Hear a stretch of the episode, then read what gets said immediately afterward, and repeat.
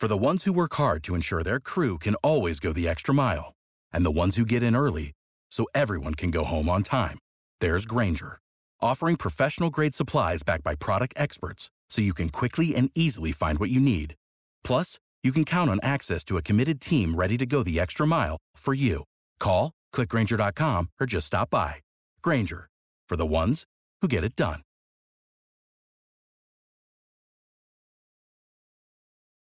When you need mealtime inspiration, it's worth shopping Kroger, where you'll find over 30,000 mouthwatering choices that excite your inner foodie. And no matter what tasty choice you make, you'll enjoy our everyday low prices, plus extra ways to save, like digital coupons worth over $600 each week. You can also save up to $1 off per gallon at the pump with fuel points. More savings and more inspiring flavors make shopping Kroger worth it every time. Kroger, fresh for everyone. Fuel restrictions apply.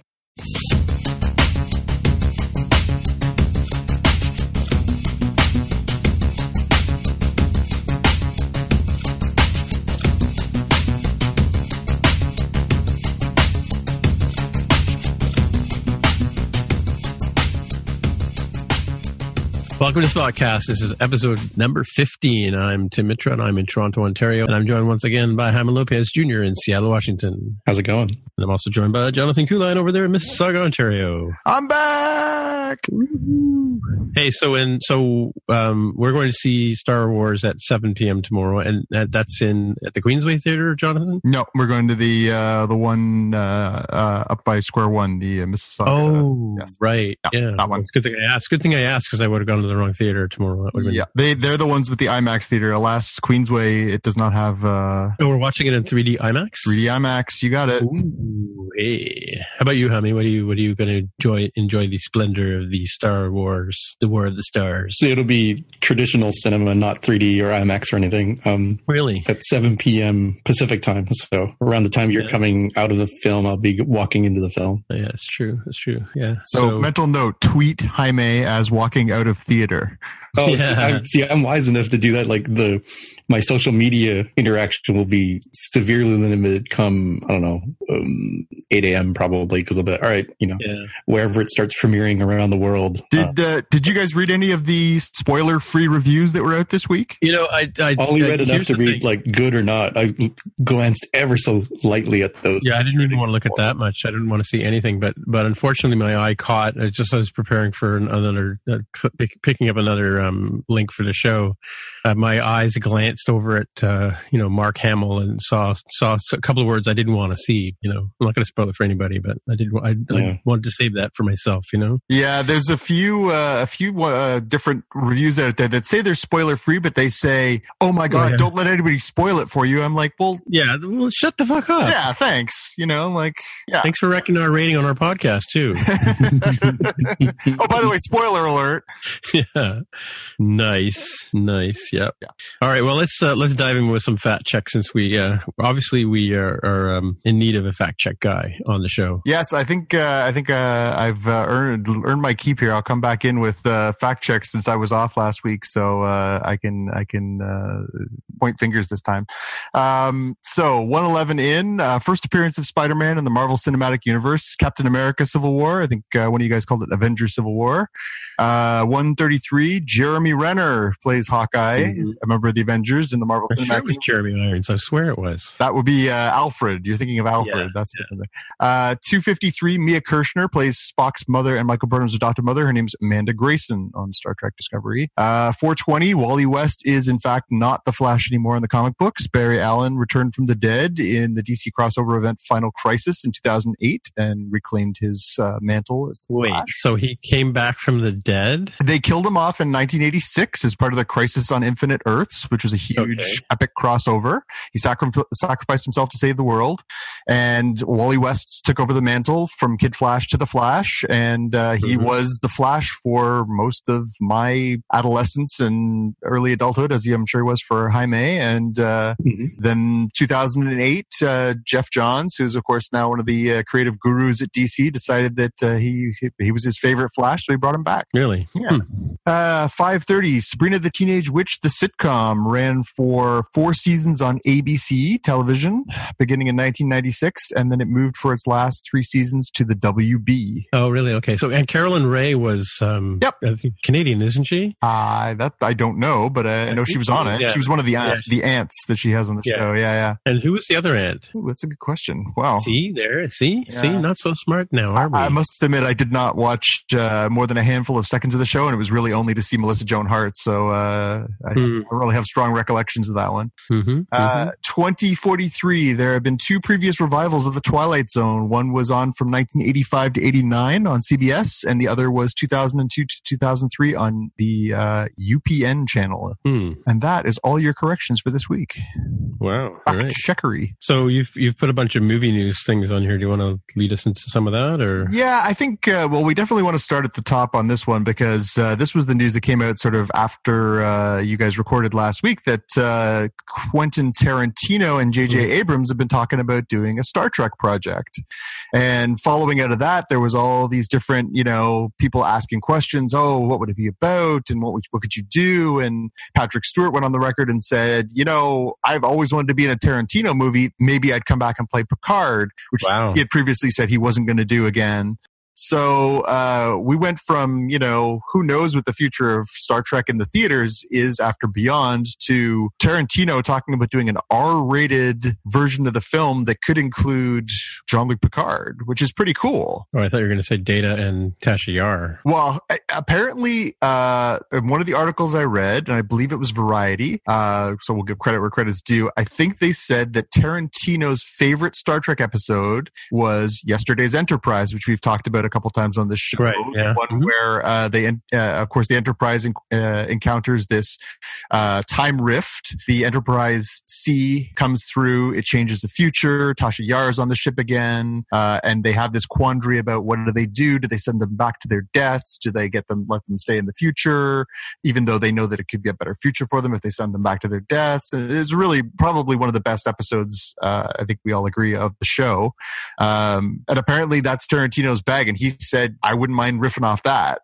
So uh, an R-rated, maybe TNG, maybe original series, Hmm. J. Abrams, Quentin Tarantino slam could be pretty interesting for Trek. What do you guys think? Yeah, that would be quite the different take for sure. Yeah, I mean, we all knew that it was up for fair game once they started using the F word on Star Trek Discovery, right? Yeah, that probably helps ease it in a little bit of, you know, if you're, I don't know, uh, Entertainment Tonight or something like, oh, new Star Trek movie's rated R, but not unprecedented. If you've been watching, you know, on CBS All Access, Star Trek Discovery, a, a more mature and dark take on the Star Trek franchise. Like I, could, like I can already write what the, the people are going to say and the anchors on that show. So it, Yeah. that's to me. Yeah, and uh, you know they've already gotten into like the cannibal, the face eating, and you know, I mean, really, it's not that far from Tarantino yet, right?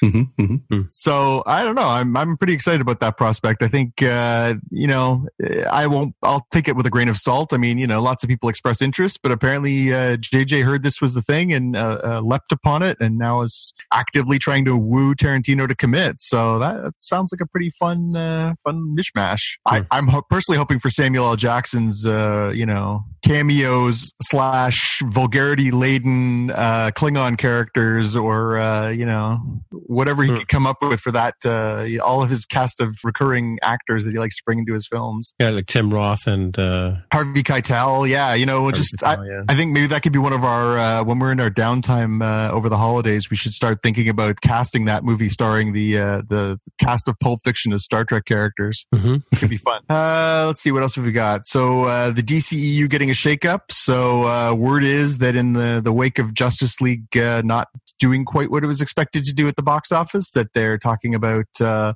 lopping off some heads. Uh, Geoff Johns' name, somebody we just mentioned, is somebody who's been talked about as being uh, removed from any uh, potential role. This is again from Variety.com. so who's Geoff Johns? Jeff is uh, the chief creative officer for DC. Um, oh, okay. Sorry. Okay. so he works across all the platforms. He works on the comics, he works on the TV shows, and he works on the films. But he actually co, I believe, co-wrote Wonder Woman, um, Oh, really? and had some pretty strong involvement there. And he came in sort of late on the game on Justice League, so he seems like a strange person to throw under the bus in this scenario. But uh, apparently, They're talking about some pretty dramatic shakeups over there, doing things differently. Apparently, Zack Snyder is not going to be uh, welcomed back with open arms uh, if they decide to continue this universe that they're working on. So it'll be interesting to see where they go from here because they've already got a few movies in the pipeline, right? We know they're going to try and do a Flash movie. There's a Wonder Woman 2 coming. Uh, mm-hmm. You know, there's been a buzz about whether they're going to do, you know, they're talking about obviously Aquaman's coming. They're talking about Cyborg. They're going to spin all these different characters out. Maybe a, a Man of Steel 2. Uh, wonder what that will do for the tone and look of those films if they decide to uh, shuffle the deck at the leadership level there. Hmm, interesting. Yeah, I think content for a future episode where we don't have, you know, Discovery or the Orville to watch, we should do a little bit of a what if sort of scenario as to how we might change the DCEU so they wouldn't have had to do this sort of thing, like like a what if from, from each one of us, how you, we would have uh, handled the mantle and, and delivered these movies. All right, well, that's a challenge accepted. That sounds like fun. Mm-hmm. Mm-hmm. Um, let's see. what Well, let's get the next two and go to the TV news. Okay, so uh, that's Jaime. You can kick us off there. Yeah, this is uh, more sci-fi stuff coming up on Netflix. So can't remember what we mentioned last time on the show. It was a um, George R. R. Martin property that I didn't recognize. Here's another sci-fi property I don't recognize: Old Man's War. But uh, Netflix has got all sorts of great feelings for me in terms of their their sort of handling of this sort of material. So uh, I'm looking forward to this. We'll have links in the show notes for those of you transporting it home. Um, mm-hmm apparently follows a guy who's a um, like a military science type officer. Um, it, it kind of sounds a little bit like the altered carbon thing that we mentioned. Um, I think last episode where you have like cloned, upgraded bodies and whatnot. So I'm, I'm kind of curious to see how those play out, having uh, two at least superficially similar topics. Yeah, it sounds neat. So what's the next one? Well, we'll we'll jump over that middle one there. And we'll, oh uh, yeah, we, yeah, because we, yeah. we our, our, little friend, our little friend over there, we didn't want to protect.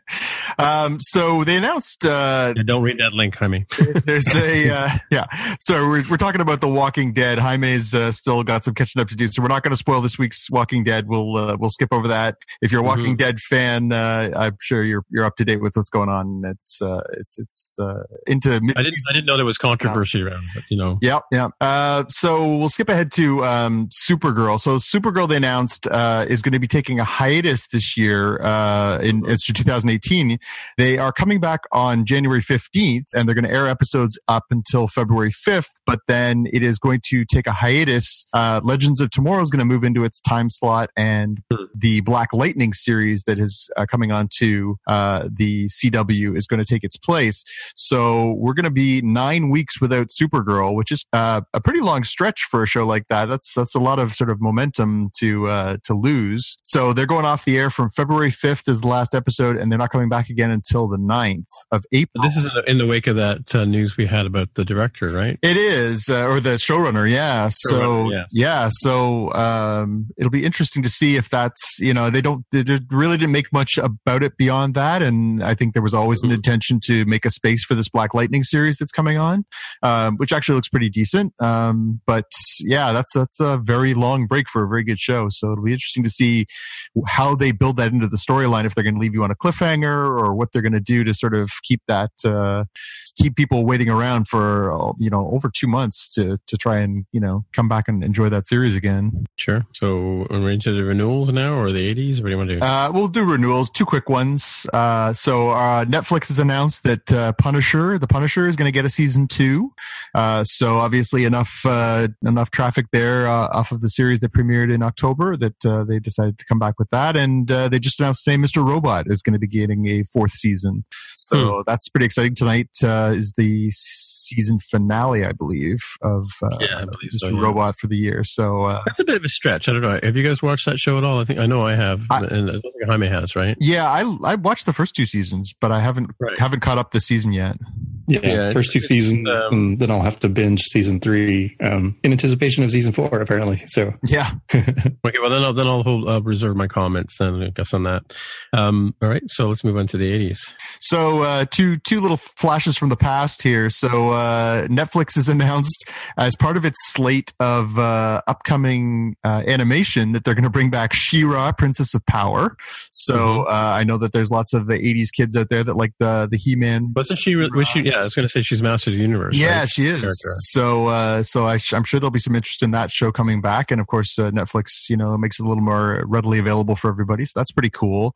And uh, they also announced uh, last week that they're going to, or I guess earlier this week, that they're going to bring The Dark Crystal back into theaters, remastered in 4K. Uh, Mhm. It's only going to come back for two nights apparently in February, uh, and then Hmm. they're going to be announcing uh, releasing the 4K Blu-ray version of it. But it's uh, it's a pretty neat opportunity to be able to see something like that uh, at In that the theater, level yeah. of quality in the theater. So I, I think that might be something worth uh, worth. Well, do you think 4K actually does make uh, like a, a 70 millimeter movie better? I don't know. I'd be curious. I mean, uh, you know, i it's it'll be interesting to see what kind of restoration they've done on it Mm-hmm, um, because it has been a full restoration. So um, I don't know if they went back to the original stock shot or how they've done it, but uh, the original film, maybe. Yeah. yeah, it'll be interesting to see what that does for a film like that because obviously, you know, uh, for for those who are uh, maybe too young to have seen Dark Crystal in its original uh, form in the 1980s, but uh, i- you know, it's done with you know a lot of uh, costume work, a lot of puppetry. Uh, Mhm. I you know some of that stuff does not hold up well when you put it under the microscope. So it'll be interesting to see Yeah. if they can, you know. Did you did you watch it in the theater when you were a kid? I did, yes, Oh, yeah. you did. Okay. Oh yeah, Right. I I believe I went to a birthday party to see that one when I was, uh, oh, I think it came out when I was eight. So yeah. Mm-hmm. Yeah. Hmm, interesting. Well, I can tell you that that I, so I saw the um I guess it's the final cut of the Blade Runner movie in the theater, and I've seen the Blade Runner in the theater like a number of times, and of course watched it a thousand times on television. And um the last time I saw it was the for the the final cut, and it was when they had just they had gone back and redone all the sound, and it made a huge difference on the movie. Yeah. huge. Yeah, Yeah. very good. No, I think it'll be worth checking out. I mean, I, I like watching movies that I love on the big screen, especially ones that I either haven't seen in 30 years or uh, that, you know, th- in retrospect, the quality was not the highest when we were watching them and Right. the ripped screen on an old fashioned projector in a rundown the movie theater. the screen. Yeah, exactly. So, so I, I think I was, I don't know if I mentioned on the show, but I, I had an opportunity to see Brazil and Time Bandits at uh, the TIFF uh, Lightbox Theater here, which is a theater in Toronto where they show, you know, uh, classic films and foreign films and all kinds of stuff. And, and, um, so I had never seen, I'd seen both of those movies a, a number of times, but I'd never seen either one of them on the big screen. And, uh, I, I gotta say, watching Time Bandits on the big screen, being able to see all the detail that, that Terry Gilliam puts into his shots, it was amazing. Like it was like, it was like watching a brand new film. I mean, I knew the story and all that kind of stuff, but it was, you know, sort of the nuances and, and he was, he was, had a reputation of, of fussing over the look of his film, of, of every shot, right? And, uh, so I had seen, you know, 12 Monkeys in the theater and I, I'd like to see that one again. So I think that, you know, um, and there's a lot going on in Dark Crystals where I'm going with this, right? So it might be interesting to see that in, in the big screen. Although I, I wonder, you know, as a friend of mine, um, was given the task of watching Firefly and her kids sort of said, when was this show from? Because it just didn't hold up in terms of visual effects, right? Yeah.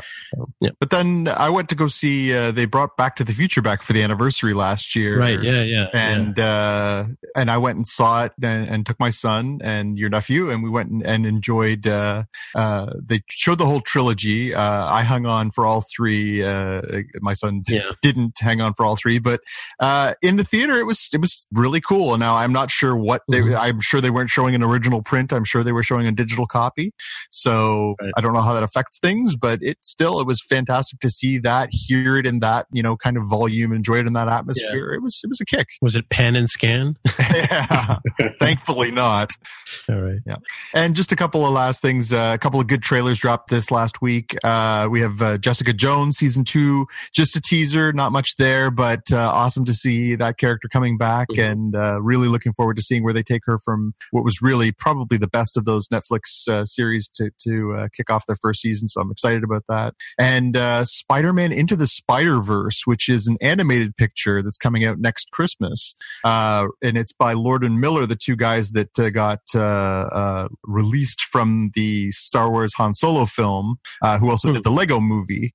Uh, they're they're doing this animated version of Spider-Man, and it's uh, centered around what in comics is known as the Ultimate Spider-Man, which is Miles Morales, who is a mixed race person. So uh, Mhm. they're a bit of a departure from where you know traditional people associate Peter Parker as uh, Spider-Man. Uh, so those will be the film debut of that character. So it's pretty exciting, and it looks really neat. Uh, it kind of feels like a. a a fancy high highbrow uh, Pixar movie, uh, action Pixar movie or something like an Incredibles Sure. or something. It's, it's it's cool. Yeah. So how many actors have played Spider Man? It's going to be like Batman now and Superman, I guess, too, right? Yeah, I mean, like where, where where are you counting, Tim? Because there's like weird like Japanese films and stuff too. Like Oh, Spider Man? Yeah. Or really? Oh, yeah. Okay. Mhm. No, I know Tobey Maguire. so like and- main main feature Andrew. films. Sure, sure. Main feature films. Okay. Yeah, yeah, I guess so. Yeah. Well, of course, you know, Jonathan and I grew up. I mean, I grew up with the the CFTO version of Spider Man, which is a, a Canadian animated cartoon, which you've probably seen, right? Um, but that that was on like all the time. It was sort of filler television. You'd you'd stumble across that show and just watch it. You know, I can't even remember who who produced that one. Maybe that's a fact check thing. You know what I'm talking about, Jonathan? Right? Oh yeah, I used to watch that at the cottage all the time when I was a kid. Yeah. The Spider-Man Mhm. cartoon series. I love that.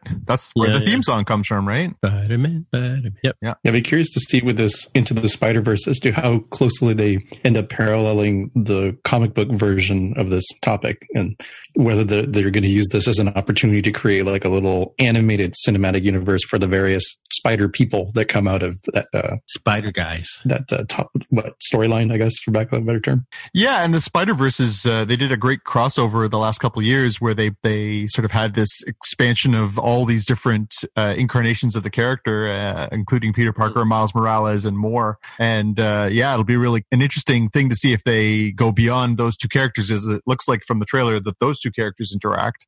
It'll be really cool to see if they bring in all these uh, far flung and really interesting takes on this character because uh, you know I think uh, everyone I think somewhere who's had a comic book background you know enjoys that world and those characters. So uh, it'd be fun to see what they can do. Mm-hmm, mm-hmm. Cool.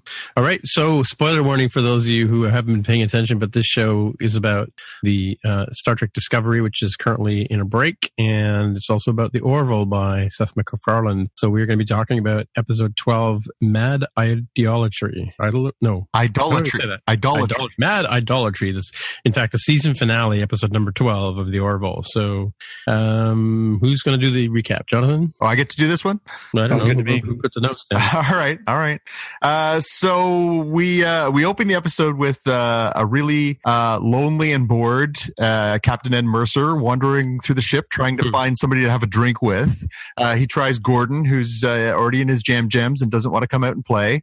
Uh, he goes and tries John LaMarr, the engineer, and uh, he's got a date, so that's not going to work out. Uh, Ed, I noticed that his eyes didn't track downwards in that shot. Did you notice it's that? probably for the best. Yeah, yeah. yeah. Mhm. Uh, and so, of course, he ends up at the at the door of Bortus and his husband, who are just uh, settling down for a nightcap, and they uh, invite him in for a drink. Uh, the drink is a delightful uh, concoction called Upsada, which is aged nine years, and Mhm. uh, turns out to be a tall glass of parasite. So it's supposed to go inside and be a very pleasurable experience when you consume it. Mhm. Uh, so that was a pretty funny little, uh, you know, tall glass of mud uh, that turns into a parasite. Pretty nasty, pretty funny. Uh, and then he decides he wants to learn more about Moclan culture, and so they teach him about a uh, their idea of game Game night.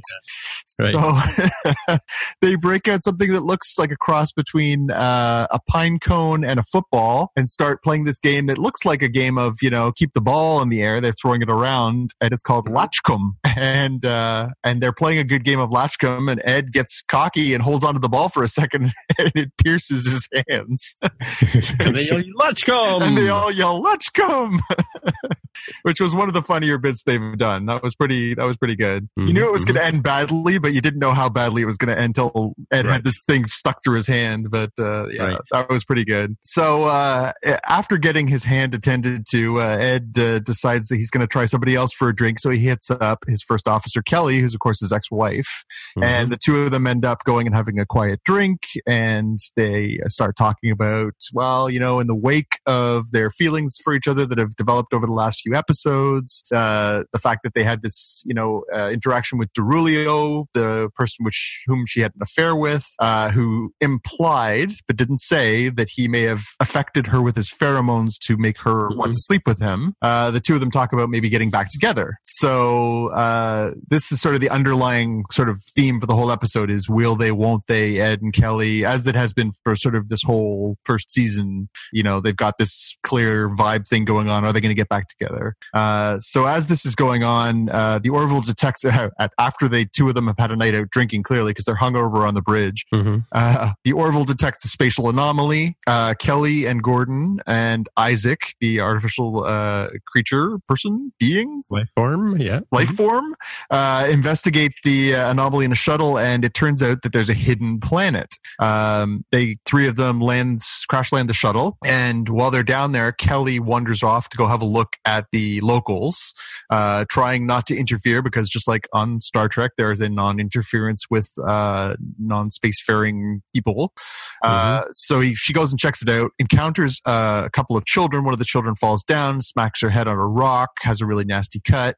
Uh, Kelly gives her uh, some medical treatment using her healing device, and uh, the girl runs off, but remembers that her name is Kelly. Right. Uh, they leave the planet and they head back to the ship, and they realize once they get back there, oh, this is actually something unique. This is a multiphasic planet. So this means that for half the time it's in a different galaxy, and half the time it's in their galaxy. And so they decide they're going to wait around for 11 days for the ship for the planet to reappear so they can check it out again. So they have 11 days of sort of floating around in space waiting. And they realize as they go down to the planet the second time that time seems to, to work differently on this planet. And they figure out that actually 700 years occurs for the every 11 days in their galaxy. Mm-hmm. So when Kelly goes back down to the planet, she encounters some of the locals. They see her and recognize her as somebody special. It turns out that Kelly is now viewed as a deity who can heal the sick because she helped this girl one time, and they've developed this whole religious system around her, uh, which freaks her out because people are being, as they do with other religions, they are killing in her name, they are doing horrible things in her name, and so Kelly decides that she can't have this, so she goes back down to the planet to speak to their version of the Pope. We'll call him the Pope. Think so? Sure. Okay. The yeah. Pope? Mm-hmm. Yeah.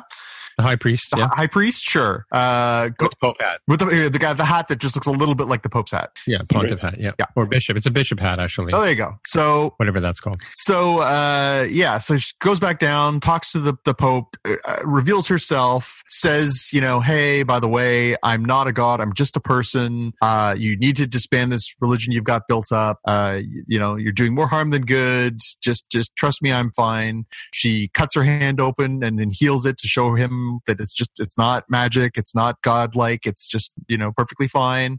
But uh, in a not so subtle stab, thank you very much, at organized religion, uh, the Pope's uh, right hand man decides that he can't have the Pope telling the truth about what happened and uh, sticks a knife in his back. And so after the crew returns to the Orville, another 11 days pass. So they just apparently sit in space for another 11 days. And when they go back to the planet the next time, they see that it's actually advanced another 700 years and is into the communications age, the computer Mhm. age. And it turns out that their visit made no difference, that there are still people being killed in her name, and there are religious wars, and there's violence, and all these different things. It did nothing to fix the problems. Right. So uh, Kelly makes the choice that she wants to go down and live amongst these people Stay there. Yeah. and stay because she thinks that that'll be able to fix things. And instead, Isaac volunteers to spend 700 years on the planet trying to fix things because. Stealing the plot from the next generation with data. Ab- Absolutely. So Isaac says, you know, for me, 700 years is nothing. I don't care. I'll go down and do it. So he goes down to the planet. They sit there for another 11 days, uh, at which point they've got to be running out of, I don't know what, like all the things that you would run out of in 33 days sitting in one space, Mhm. one place in space. But Unless you had replicators and Ah. could like make make stuff up. I, uh, you know, the, the best people in this entire episode are the people who didn't have to go down on these away missions. They got like a month off. This is great. Yeah. No ways. Yeah. yeah. So Isaac goes down to the planet. They uh, eleven days go by, seven hundred years in his time. Uh, the planet spins around one more time and reappears in their galaxy. And this time they are spacefaring uh, people. They encounter them. They bring back Isaac. They say we've evolved out of its belief in the deity of Kelly without even Isaac's interference. That it was just something something that was inevitable. That you know, all all uh, species have to go through this. Sentient species have to go through this period of time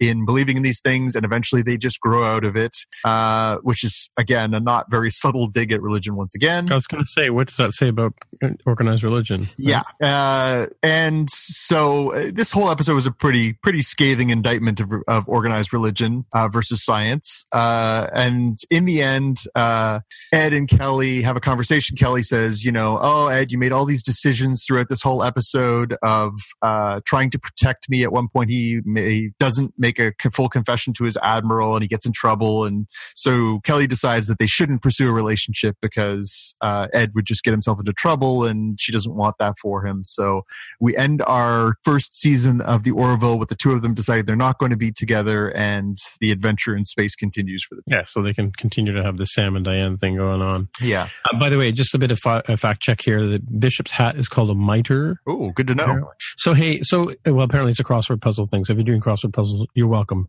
Um, so uh, uh, so it brings up an interesting thing, and I was I was watching this show, and, and I don't know why I never thought about it on Star Trek or or the Next Generation or you know Discovery or Deep Space Nine. Well, Deep Space Nine maybe, or even Enterprise. Okay, so these stories are centered around you know nine characters, nine people that we know of roughly. I'm just pulling a number out of my hat, you know, because the other part would be. Oh, you mean out of your mitre?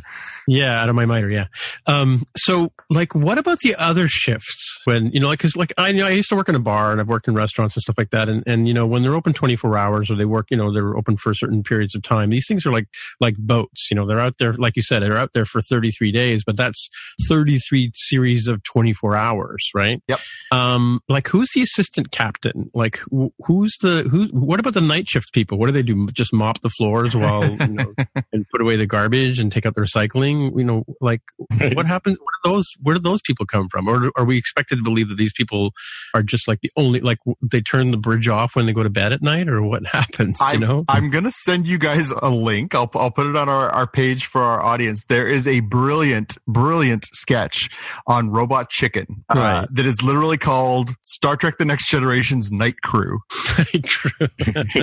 and it's about the people who it's got it's even got Patrick Stewart doing Picard's voice and everything else. oh yeah, and yeah. it's got the the what happens when they all sign off for the day, who comes in and takes over for the night crew. It is right, right. gut bustingly funny. I, I highly recommend it. We'll I'll put it Put, like the disco lights on and put the music on and all that kind of stuff. yeah, it's it's genius. It's genius. It's very very funny. But you're right. It's it's it's one of those unexplored things that they never really get into. Like you know, how long can a captain be on duty? You know, realistically, okay, Right, he's working right. what eight hours a day. Is he on call for twenty four? hours? 12 hours, three, three 12, 12 hour shifts. I don't know. Yeah. So Three on, two off, you know? yeah, it's it's it's a good question. Yeah, yeah. Yeah, they've they hint briefly at a few different things in Star Trek: The Next Generation where I was going to say the next generation for sure. Yeah. so Data tends to be on the night shift because he doesn't need to sleep, so he'll Right. that is an Oh. opportunity to take command uh, or get command experience.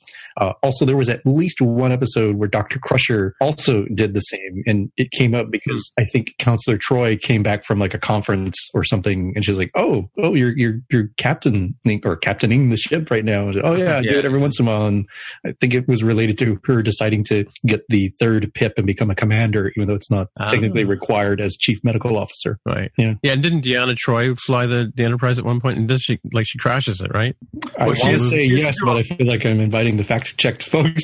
yeah, no, she does an episode where it's a simulation, right? She has to do the. Oh. Uh, she has to send someone to their training, death as part of her training. Yeah, Oh, yeah. Yeah. yeah. Huh. Wow. Crazy. But yeah, again, it was. Uh, so, what do you guys think of this? As uh, you know, they've they've already announced that they had cut the season order down from thirteen to twelve. So this may or may Yeah. not have been where they intended to leave things off.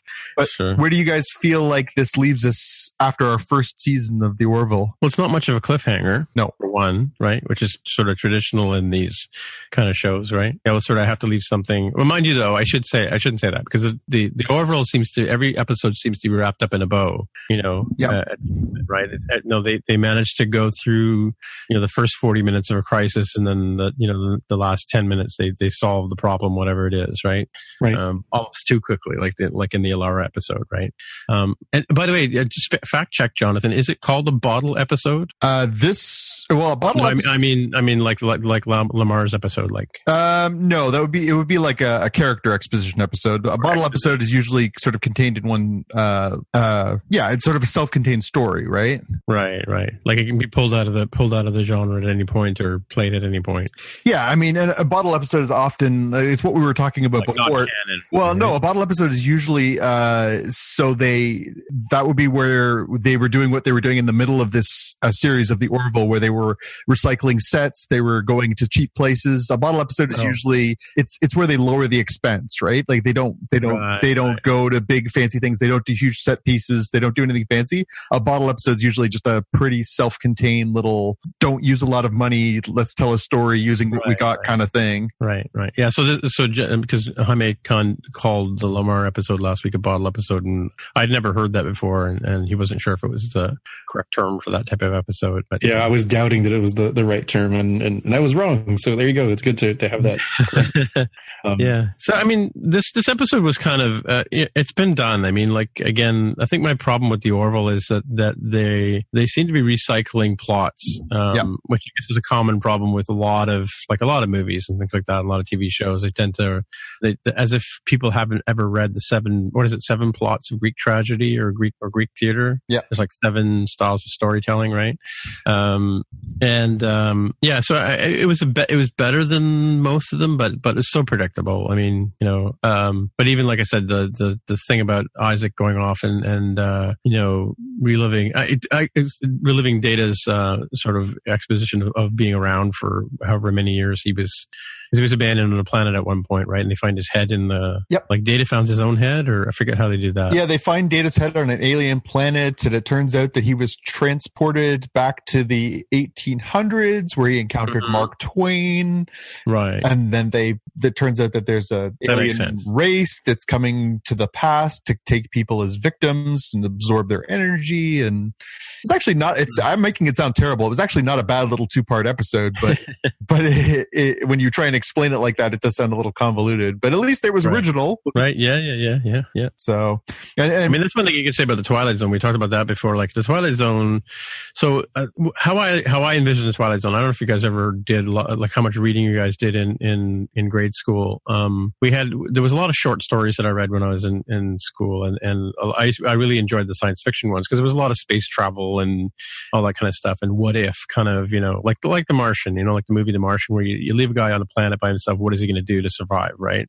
Um, and the, you just pull out all these different ideas from. Um, I mean, a lot of the stories I read back in in grade school were like that, like you know when I was like 10, 11, 12 kind of thing, right? You know, Twilight Zone was was a show where they kind of got the best writers to come up with these best little you know uh, one hour long stories, and they were all relatively self. Well, they were all self contained. They never they never repeated a story or, or a plot or a, an idea. Um, and they were all you know centered around different things like what what if the bomb goes off? How are you going to survive? Or you know what if Dracula was really a guy? You know kind of thing, um, or was real. But um, or what if you know somebody's you know getting plastic surgery and they're hoping the surgery works and they take off her bandages and she's gorgeous to our standard, but she's ugly to the people in in her surrounding environments, right? Um, and sort of the the that story was about what is beauty really, right?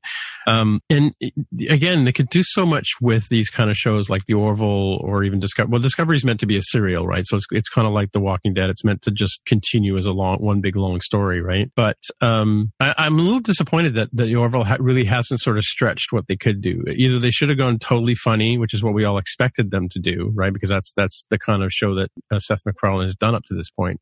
Um, I don't know. I, I wouldn't be surprised if it gets canceled. Like it's just it's just not been. It's been great to watch. You know, I like the character. I like some of the characters. I'm not really sold on it. It's not anywhere. It doesn't hold a candle to anything Star Trek-ish, in my opinion. Right. So that's what I have to say. Yeah, I think uh, it'll be interesting. I mean, we know they're getting a season two. They've already confirmed that, so that's happening. Okay. So yeah. uh, you know, I I wonder where they go from here. And I, I couldn't help but notice that this week's episode was written and directed by Brannon Braga, who, uh, of course, was one of the uh, longtime writers for Star Trek. Oh yeah. Um, and it, you're right. Like it, it, it's it, it feels like this interesting homage, and you know there are lots of nice mm. little moments, and you know I'm all for genre television, but sure. I I agree. I think they're going to need to step up their game to keep my interest going into season two because, uh, you know, I, I think I need like the, the funny moments are funny. You know, Gordon keeps getting these mm-hmm. great lines. He had another great line this week where, you know, he asks, can you translate that for dumb guys who might also be a little drunk? Uh, you know, there are some funny moments, but it's not funny enough to be funny and it's not, it's not original enough to be great sci-fi. It, it just feels like it's the middle. And, you know, mm-hmm. when there's so much good television out there, it's, it's awfully hard to settle in the middle. Yeah, exactly. Exactly. Well, I mean, like I said, I, there are better shows on television, better sci-fi shows that I can name that I have stopped watching. And, and, because they just I mean not and the Orville is in my opinion is a little less than that. Yeah. Like I should no I should stop watching the Orville. Let's put it that way. That's you know kind of how I sort of feel about it. I mean like I stopped watching um, Marvel Angel, Marvel Agents of Shield um, about a two se- a season and a half ago because it just it just wasn't really interesting enough for me. Maybe it was for you guys who who know the the universe, right? Um, but being someone from the outside who hasn't followed that whole Marvel universe thing evolve, I mean you know, Coulson is like the guy from who dies in in the second movie, I believe, right? Um, and he's got this sort of mysterious how did he get you know healed and whatever, and that was kind of interesting for about five minutes, you know. Yeah, and they're coming back with season four now, I hear, right? So, uh, I think I don't know if it's season four. I know they just started new season two weeks ago. I yeah. that I forgot to set my PVR, so I'm I'm gonna have to catch up because I have actually up to date. Mm-hmm. Uh, I thought last season was actually pretty strong. They did uh, two storylines. They've actually been breaking it up into sort of almost like mini seasons. They last year they did sort of the first yeah. half was a whole Ghost Rider storyline, and the second half was a whole uh, alternate universe, uh, mm-hmm. Eh, you know, beyond the veil kind of thing. And and they were both actually pretty decently strong. So uh, sure, sure. enough to bring me back for this season. Although the reason it didn't record on my PVR is they have moved it to Friday nights now, uh, which uh, does not for me seem like they have a lot of faith left in it. So right, yeah. I yeah. have a suspicion this may be the last season. Uh, as a matter of fact, I read a story the other day where uh, Ming Na Wen, who is one of the lead characters in the show, made a remark where she she almost came out and said the show is done for, but sort of back, really? backpedaled a little bit. Oh, so I mean, they had a good run. I mean, you know, it, it wasn't what we were promised. We were promised a show that was going to tie into the Marvel Cinematic Universe, and they they did in a really interesting way during the first yeah. season. Tied it into Captain America, um, the Winter Soldier, and yeah. then it just sort of dropped off the map and became its own thing. and we know mm-hmm. that there's all these stories about the political differences between the TV wing and the movie wing of Marvel, and there's all this mm-hmm. intrigue. But uh, if you enjoy it for what it is, it's fine. But uh, it, it's never what they promised us. And didn't they bring Samuel Jackson into this one for a bit too? Uh, I don't remember if they brought Samuel Jackson in, but they did cross um, because the plot of season, or I want to say two or three tied into the events in Sokovia uh, in Avengers 2, mm-hmm. um, where they show up with the uh, the helicarrier. That was yeah, sort of right. whole plot line in uh, in Agents of Shield. But um, yeah, it, again, it, it seemed like we sort of you know got sold a bill of goods that this was going to be you know the Marvel Cinematic TV show, but it actually turned out to be just a Marvel TV show. Yeah, see, and, and I've never watched Arrow, which because I never got in, never got warmed up to it, and I haven't watched Daredevil either.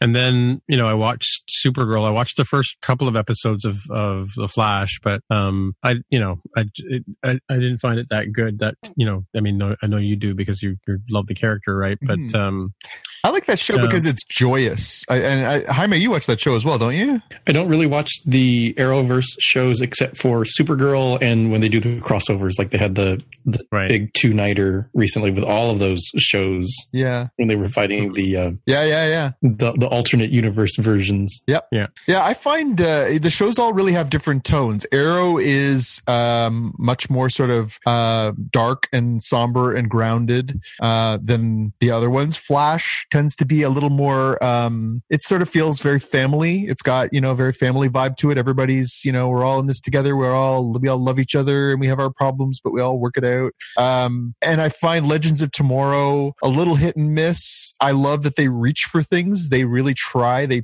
they go to some really weird places in the dc universe that i just never thought i would ever ever see. You know, they bring the most obscure characters to life, and I love them for it. But it's it's just not a terribly great show. Mm-hmm. Uh, but Supergirl is by far my favorite, and it's yeah, it, it's just hands down the best work that they're doing, and it, it might be the best genre TV show out there right now, just because it's it's so complex. The characters are are really realized. Uh, you know, Melissa ben- Benoist is a joy to watch. Chyler Lee is uh, or Chyler Leigh is a, is great as her sister. There's so much mm-hmm. to enjoy in that world. Um, I, I, I, that and the Flash are my two favorites, and and uh, you know, I could see a world where I, I, you know, we talk about cutting off shows. I could see a world where I stop watching Legends, and I see a world where I could stop watching Arrow, but uh, I can't see a world where I drop the other two anytime soon. Cool. All right, so I want to ask something before we jump into our picks or, or finish off the show here, but um, so this is for everybody, kind of thing, roundtable, if you will.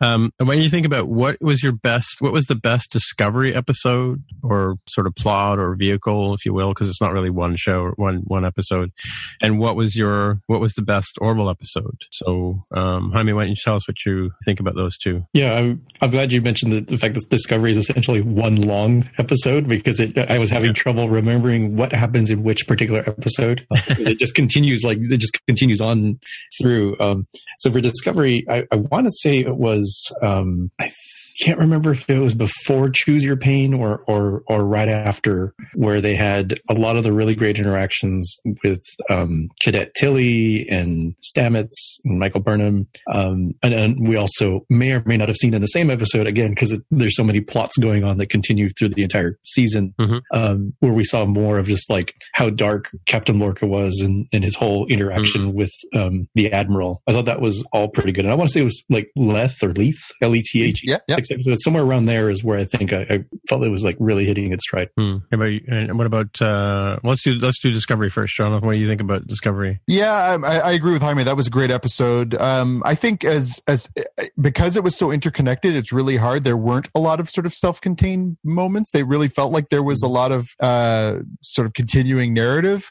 But I think as a standalone, I I think it's hard to compare to Magic Make the uh, Sanest Man Go Mad, which was the return of Harry Mudd, the time loop, mm-hmm. episode. There was just uh, that one, even though it was a trope, even though they went back to, you know, something that's been done in science fiction, they did it really, really well. Uh, it was yeah. very satisfying. It actually advanced the character development while being entertaining, while being humorous, while being mm-hmm. exciting. Uh, I think that was the one that, that, you know, definitely stands out in my mind. So I have to say that, like, as a, as a fan of the original series, Harcourt Fenton Mudd is one of my favorite villains in, in that series, right? Um, he's right up there with sort of the the '66 Batman type, you know, campy character, right? Mm-hmm. In fact, I've watched the those two episodes while we were watching Discovery. I went, you know, I just happened to see the two Harry Mudd uh, episodes on the original series.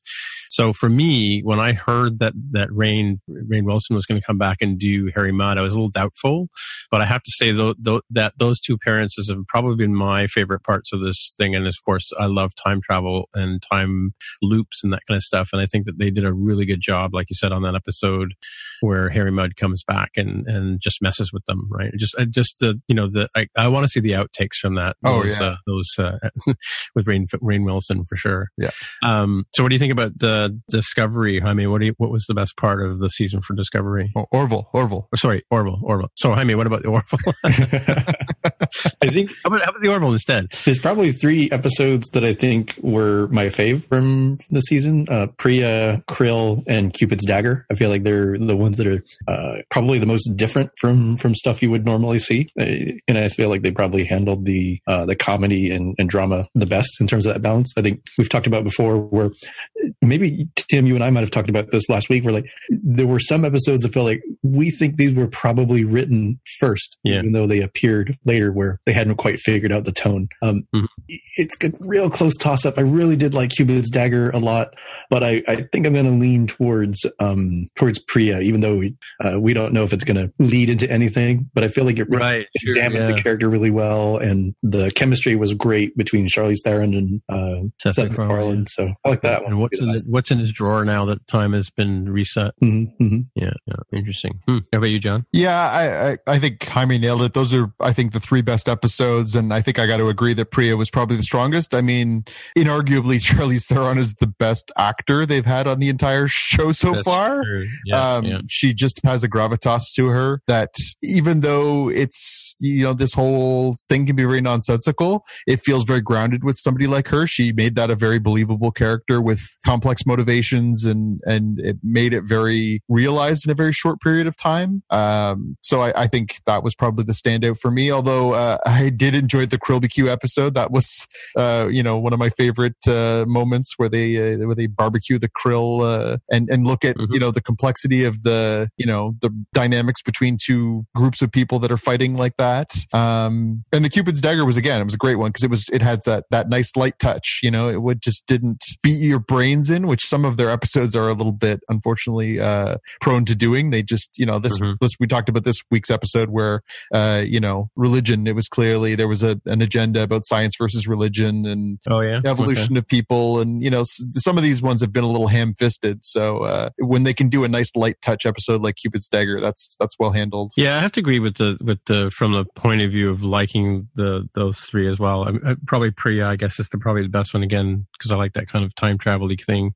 Um, but I mean, like you know, and, and there were some he- when they tried to be heavy, like with the the episode about um, Bortus's uh, um, Mhm. daughter. Mhm. Um, that was a bit bit uh, bit strong.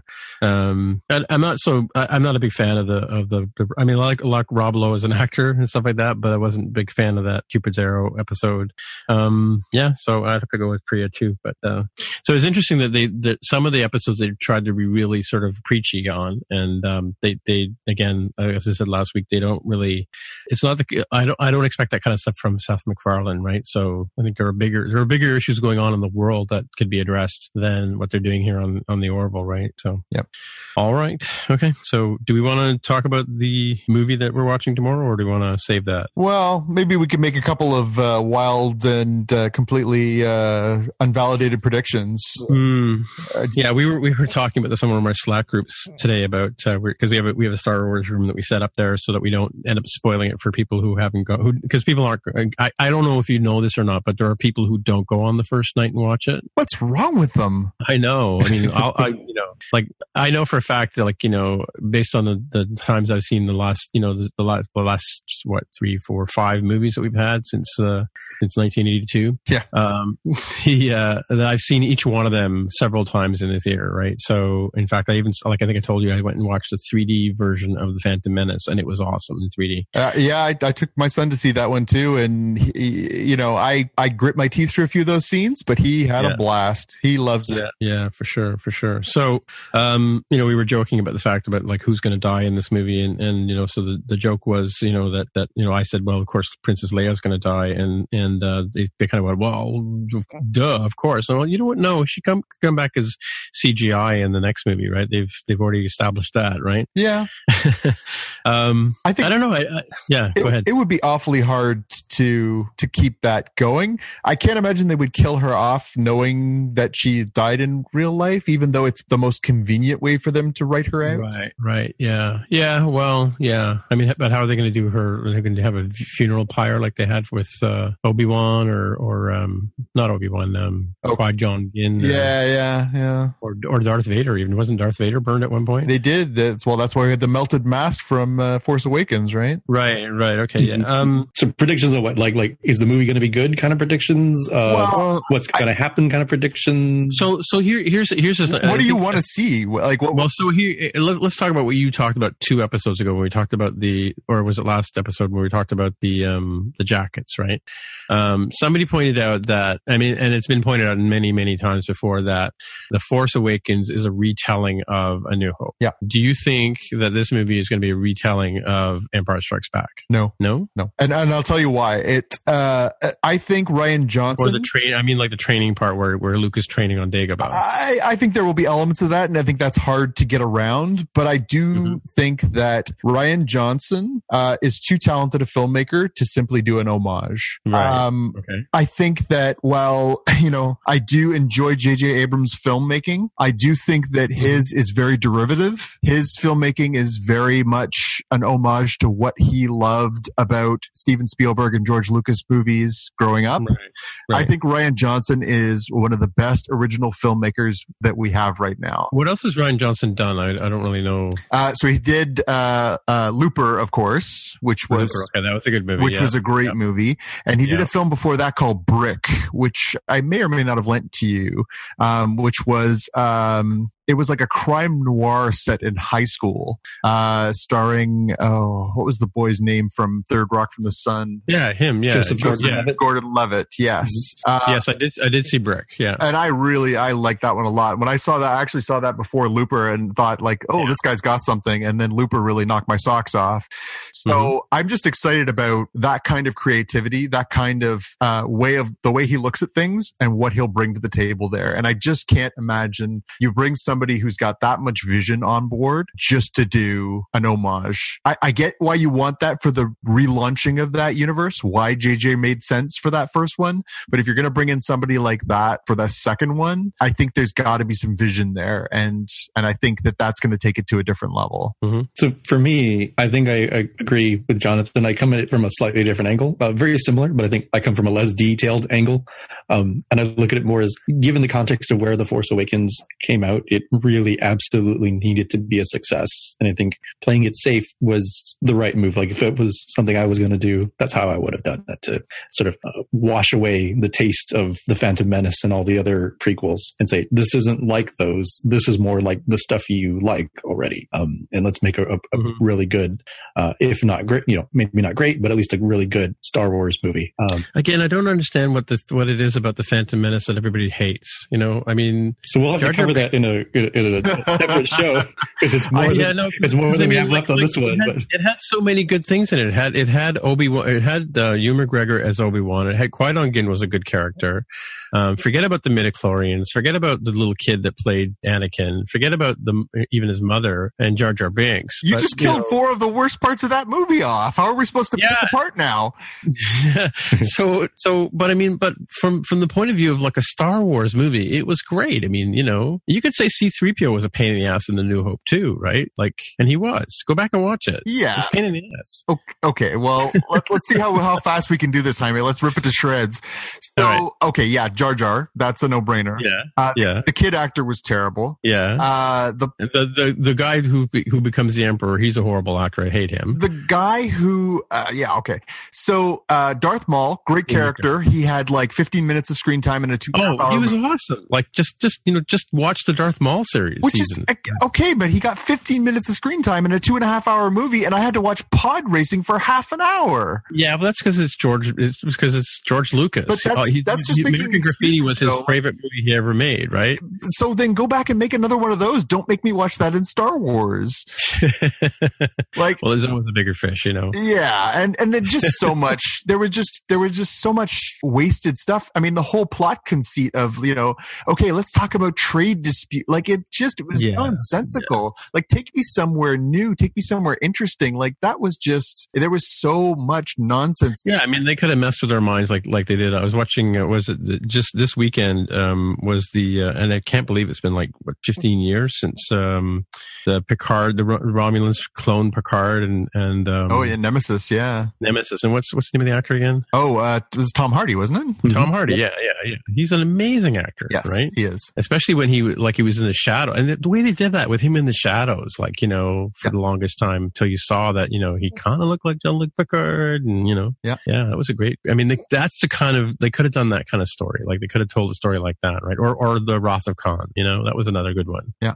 Wrath of Khan was a great tribute to the original series Yeah, yeah. You could you could have gone back and told something more. Like, obviously, you had to hit all those touch but I points. keep reminding you it's George Lucas Okay, but you know, again, we have him to thank for our childhood. We shouldn't despise him in his That's his later true. years, but at the same time, you know, we we can't we can forgive him, but we can't. I don't think we need to put it on a pedestal either. You know, like I, No. I've seen my dog no he take some can't right he just can't bathroom write. breaks, but I'm not going to put it on a shelf and say it's awesome forever. no You know, like it's it's just not like there's so much not good with those films. It's really hard to laud the stuff that is Mhm. good. And yeah, his Mhm. vision is amazing. His his his creativity for creating that world, his joy in bringing to life these unimaginable things for the rest of us is Yeah. unparalleled. However, Yeah. his writing is downright dreadful. His Yeah, so- actual screenplay writing and his ear for dialogue is Oh God, is- help us all. just awful. And his, frankly, his direction is not that great either.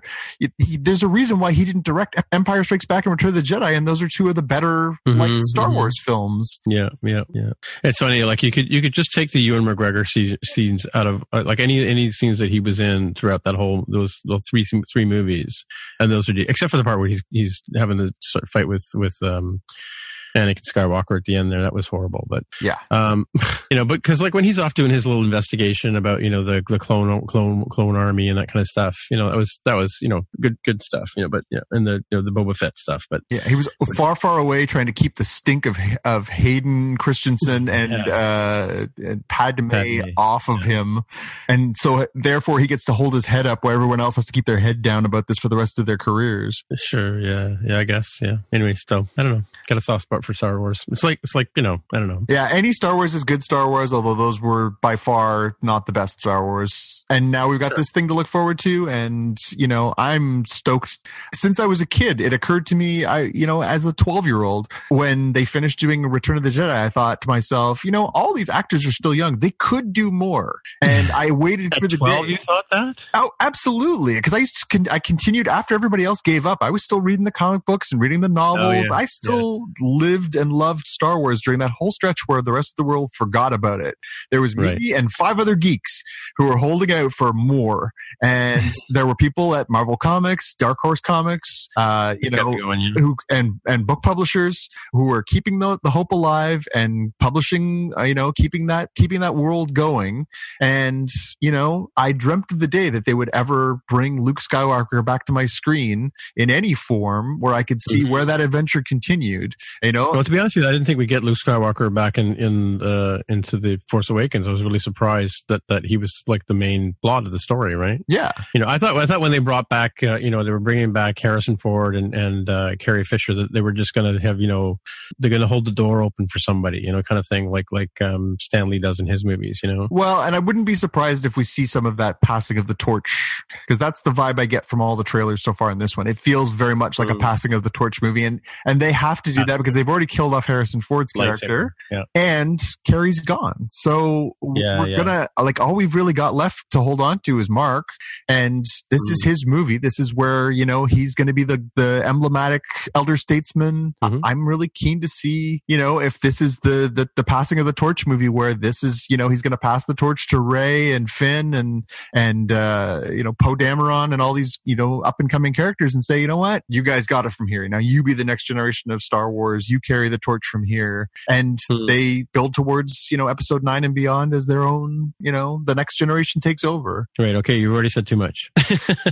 Okay, I'm guessing. I'm guessing. I like to I say know, for the but still, record. I I'm I'm not even trying to think about it. That's the thing, right? I'm just, I want to sit back, put my head back. Here comes the drill, you know, eat some popcorn and enjoy Star Wars. All right. Well, tomorrow I will Okay. elbow you if uh, if uh, I'm onto it, and then we'll know.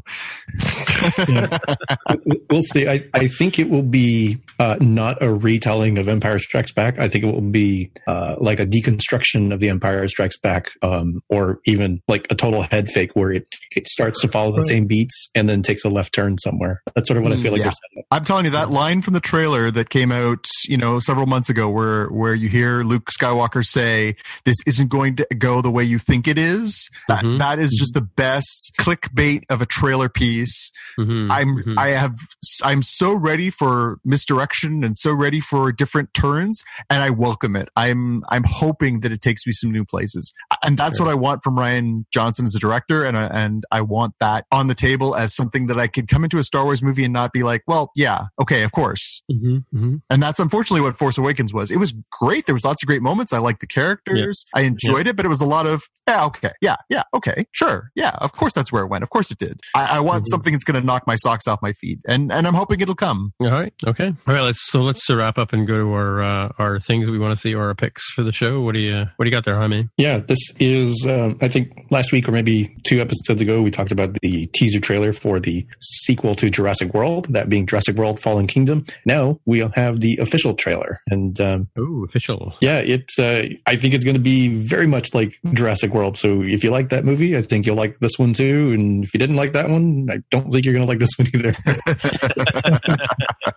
it feels uh, it feels like it's going to go at least from we see in the trailer. It feels a little bit like um, Star Lord versus the da- dinosaurs. Yeah, but it's, it's also uh, like Jurassic Park: The Lost World. It feels like it's going to hit some of those beats, uh, given right. that Jurassic World is a uh, soft reboot. Yeah, yeah, I guess it qualifies as a soft reboot. It, it, it pretends that I think Part Two and Three didn't happen, and that Jurassic Park was the only predecessor. It's complicated. It's like the mm. it's like the Prime versus Kelvin universe, J.J. Abrams verse sort of thing in Star Trek. It's it's complicated right. if you try to make it fit one continuity, but yeah. it, it feels like it'll have some of those same beats where they're uh, they're having to bring the dinosaurs back, sort of thing. I'll have to go back and watch that movie again. I, I kind of didn't miss. I missed that in the in the last Chris Pratt version. Yeah, yeah and just to make it even more like on point, um, Jeff Goldblum is yeah returning. So yeah, we'll mm. see hmm. how that goes. Yeah, they had my money at Jeff Goldblum. Yeah, especially after Thor Ragnarok, he was so great oh, as the yeah. Master. Absolutely, that guy chews scenery like no one else. Mm-hmm. Well, now you just said just spoils Thor for me. Oh well, um, he, was so, the, he, was in the movie trailer. Yeah, I, I again, his existence is not as not a spoiler. Doesn't matter. just kidding. I'm putting it out of my mind, so I'm not. So I'm delighted when I see it. Um, okay, so Jonathan, what do you got? Or JPK? Sorry. Uh, yeah, it's okay. So uh, yeah, we've got. Uh, we're only about a week and a bit away from uh, Bright, which is a, a movie that's going to premiere on Netflix.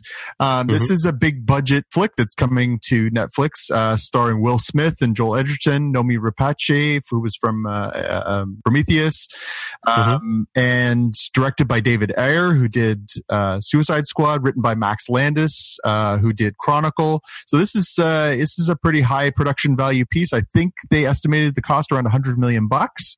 Um, the premise is that uh, it's a world where uh, human and mythical creatures coexist, but uh, in a modern way. So uh, Will Smith is an LAPD cop, and his partner is an orc named Nick Jakoby, who plays is played by Joel Edgerton, and so it's about what it's like to be on the beat in that kind of world where you know you can actually have magic interacting with technology interacting with you know police um, and this sort of alternate current reality. So uh, I'm, I'm pretty keen to see how they pull this together and I'm, I'm really keen just because it's interesting to see um, see Netflix go into this world. We've seen them do some high production value TV shows over the last few years. We've seen some really cool stuff come out of them.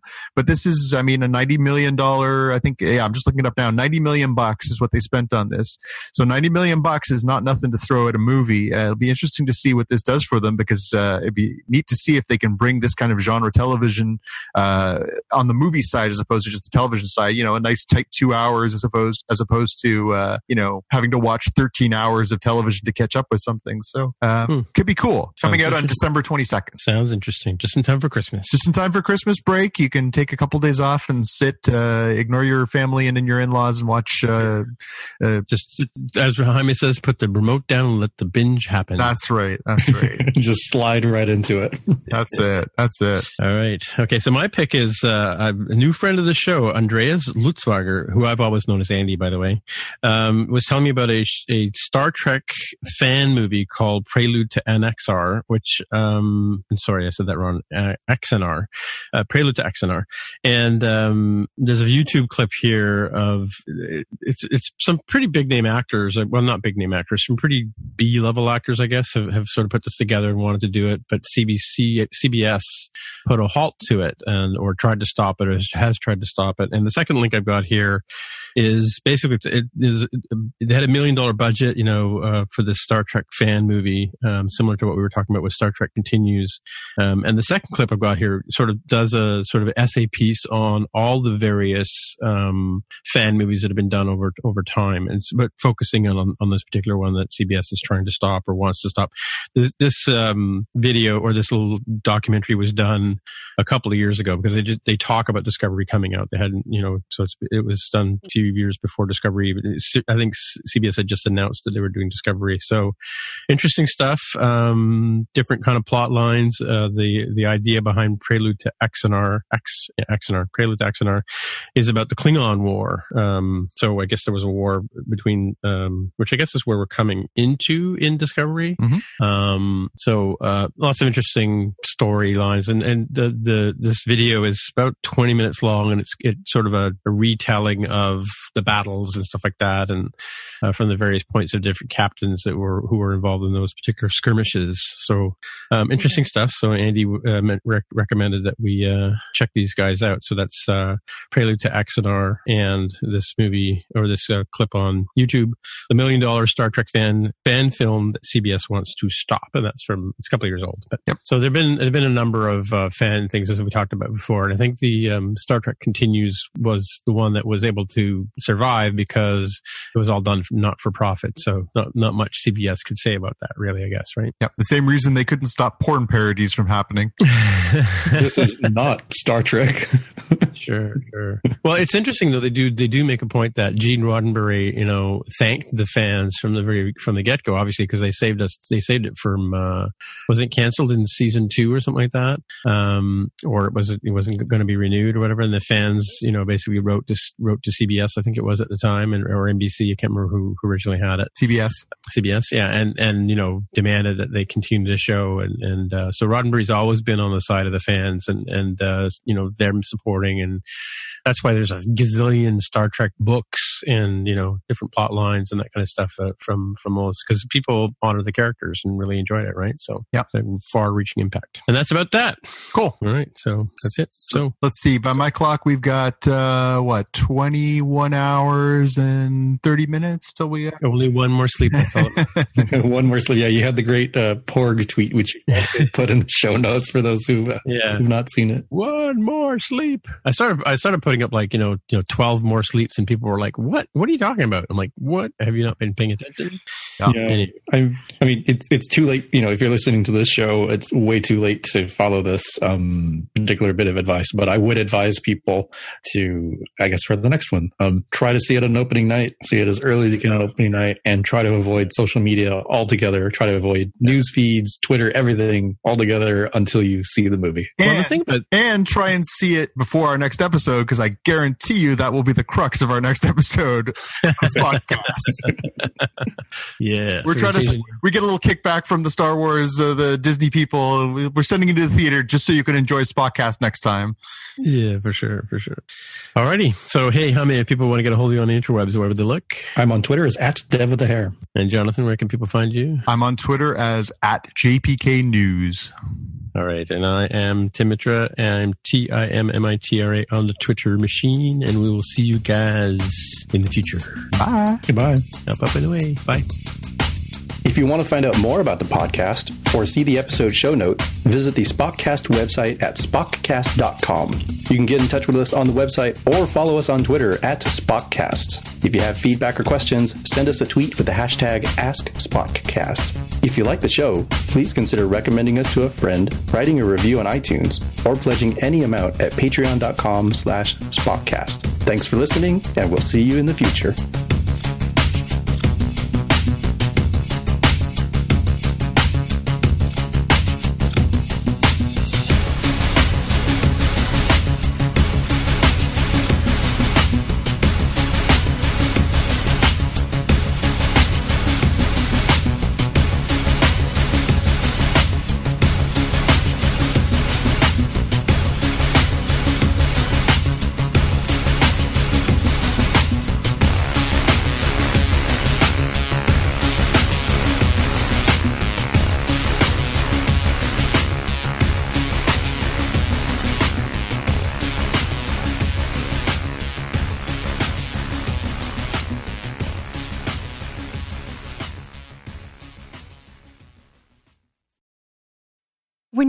Mealtime inspiration, it's worth shopping Kroger, where you'll find over 30,000 mouthwatering choices that excite your inner foodie. And no matter what tasty choice you make, you'll enjoy our everyday low prices, plus extra ways to save, like digital coupons worth over $600 each week. You can also save up to $1 off per gallon at the pump with fuel points. More savings and more inspiring flavors make shopping Kroger worth it every time. Kroger, fresh for everyone. Fuel restrictions apply.